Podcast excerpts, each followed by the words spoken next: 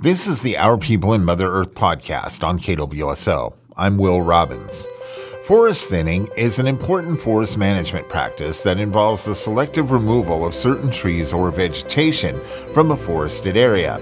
It is done for several reasons, each of which contributes to the overall health and sustainability of the forest ecosystem. On the Warm Springs Reservation, the Branch of Natural Resources Forestry Department has two proposed projects that aim to reduce fire risk and improve the overall health of the forests around us. One is the Sequel Fuels Reduction Project. The other is known as the Centennial Forest Vegetation Management and Timber Sale Project. Matt Jimenez is a forester with the Warm Springs branch of Natural Resources. He's also the project lead for the Centennial Project. He talks about how the agency determines where the greatest need for thinning is. Well, we get uh, project proposals based on uh, things like the project I'm going to talk about also has a timber component to it, which means generating timber revenues for the tribe. So it is a timber sale. But on top of that, we're also going to be looking at other uh, veg management opportunities out there, like uh, dealing with some of the fuels issues and uh, going in and maybe doing some maintenance thinning to some of the uh, uh, plantations that were planted a number of years ago. My job as a technical specialist is to stay focused on the forestry side of things and to uh, to take the lead in getting this through the approval process with the various entities that are involved.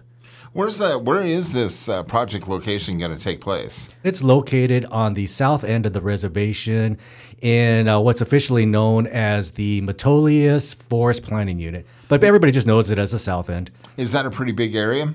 It is. It's about twenty-five thousand acres in size. And so on this outline, it talks about the timber volume target. Um, tell me a little bit about that. Well, the tribes uh, still rely on timber revenues uh, to help uh, to feed their, their, their tribal programs and the expenses and all. So timber management is still a very big player for us here. Uh, it's not the big player that it once was, but right now, uh, you know, we're putting up a timber sale here, and we have a volume target of about 24.3 million board feet for this particular timber sale. That seems like a lot. Like, uh, how many houses could that build? Well, if you're assuming a house that's roughly, oh, 2,000 square feet in size, and you use another assumption of about 12,600 board feet to build that house, we're looking at building about 1,929 houses. That's how much timber that would uh, produce. One of the primary goals for forest thinning is to reduce the risk of wildfires. Overcrowded forests with dense undergrowth are more susceptible to wildfires, which can be devastating to both the forest and nearby communities. Thinning reduces the fuel load, making fires less intense and easier to control. Also included in this outline is a subsection titled Avoidance and Conservation Areas. Tell me a little bit about that. Part of the integrated management plan that we work with is various land allocations. Land allocations that recognize various resource values, uh, resource values such as water, fisheries, sensitive wildlife habitat, uh, cultural and historical areas. Another big land allocation, particularly for the South End project, is uh, known as conditional use. Uh, conditional use is not really pure wilderness as uh, other agencies define it, but it's it's lands that are, are adverse in terms of um, getting into with equipment, or they just have other resource values, like mentioned before. Why is it important to take note of those particular areas and ensure that you know none of these kind of areas are being harmed? Well, we all recognize that we do have to manage for timber as well, but we want to do it in a responsible manner, uh, taking a more conservative approach. Back in 1992, when the tribes first initiated the Integrated uh, Resources Management Plan, it recognized that all resources have a value and that we have to recognize them as functioning in a system. So we try to integrate what we're doing out there based on the various resource values that are uh, recognized out there. So the uh, the tribes here they have a staff of uh, wildlife. Uh, for instance, a wildlife biologist. You've got water people. Uh, you've got cultural uh, resource specialists. So basically, we're all sitting at the table and trying to to figure out how can we extract the timber while minimizing impacts to the other resources. And so, how do you go about the business of figuring out what needs to be treated, what doesn't need to be treated? Well, uh, it's basically boots to the ground. So I go out there on the ground and I start looking at the various um, areas of, of, of timber and seeing what is their present state. And along with that present state is the trajectory that those stands seem to be going into. Some areas are affected by disease or insects. Other areas, like uh, in regards to the fuels treatments that we're proposing out there, have a very thick understory of what's known as ladder fuels. Uh, ladder fuels are kind of relate to how fire spreads out in the ground, at least the, the big, impactful fires. So the fire might start on the ground and then it'll start creeping up the various fuels as a ladder. So it'll start on the ground, get into the shrubs, get into the smaller trees, and then eventually start working its way up into the larger trees and the crowns. And when the winds kick up, um, that's when the big, the big fires can really take off.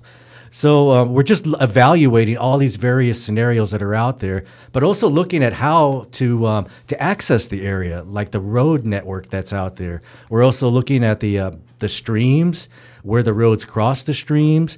We're looking at uh, any special um, habitats that we might come across in terms of, of wildlife, and uh, we're just trying to uh, basically melt everything together, giving the big picture. Thinning helps improve the overall health of the forest by reducing competition among trees for resources such as sunlight, water, and nutrients. By removing weaker or diseased trees, the healthier trees have more access to these resources, leading to better growth and resilience against pests and diseases. Eric Phillips is a forester with the Warm Springs branch of Natural Resources. He's also the project leader for the CEQA Fuels Reduction Project. He talks about the need for fuels reduction and the process of approving large scale projects. Um, is a forest planning unit located on the Metolius Bench, just north of the Beachcomb and just south of the Tenino. Okay, and what do you mean by bench? Well, that's the way it's described to me when I first started here.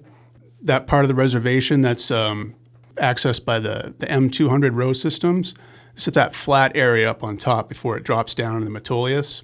That's always referred to as the bench. Okay. So that's what I. Why is there a need for fuel reduction? The current s- state of the the mixed conifer forest there is that of a overstocked stand, particularly the understory, overstocked with what Matt described as the, the ladder fuels. It's a big problem there with the, the mixture of the clumps of the small diameter trees with the brush make a wildfire risk. So it's pretty cluttered out there. It is, yeah. And one little spark can ignite the whole area, and that would be bad, especially during a wind event or really in any event, right? Yeah, there's a uh, history of wildfire there. Why is it important to reduce the risk of wildfire in these areas? Well, to protect the resource, um, these ladder fuels would uh, could potentially have a catastrophic effect, uh, effect on the forest. Um, so how do you go about that business? I mean, are we talking cutting trees, removing shrubs? What what's the Correct. what's the work involved? Unlike um, Matt's proposed project, this is a non-commercial. It's just merely focusing on the the shrub layer and the small diameter trees, thinning out these clumps to make the make them less likely to be ladder fuels. What kind of equipment is needed for that? We'll utilize uh, um, excavators with a uh, processing head on them, which will kind of mulch up the material and bring that brush level way down and thin out the trees. What happens to that material that, that's gathered? Um, well, it's not really gathered. It's um, it's basically just chipped up okay. and left to decompose on the ground. Do you know much about the history of the area, past wildfires? Um, yeah, a little some bit. of the natural um, resources there. Yeah, there was um, a history of fire. Like I said, 2006 there was the Trail Three fire 2007 was the WSA complex. And slightly more recently, in 2011, there was the West Hill CEQA fire. So, what's the process for to get a project like this approved? The Natural Resources uh, Interdisciplinary Team, the, the PID team, will weigh the, the project proposal and evaluate it and um, determine what mitigations need to be met, and then, um, and then they will approve it. And so, and is there a timeline for that process? Well, we've got funding currently um, to begin work. It's just to go through the process. If all goes well, we could begin in spring of 2024.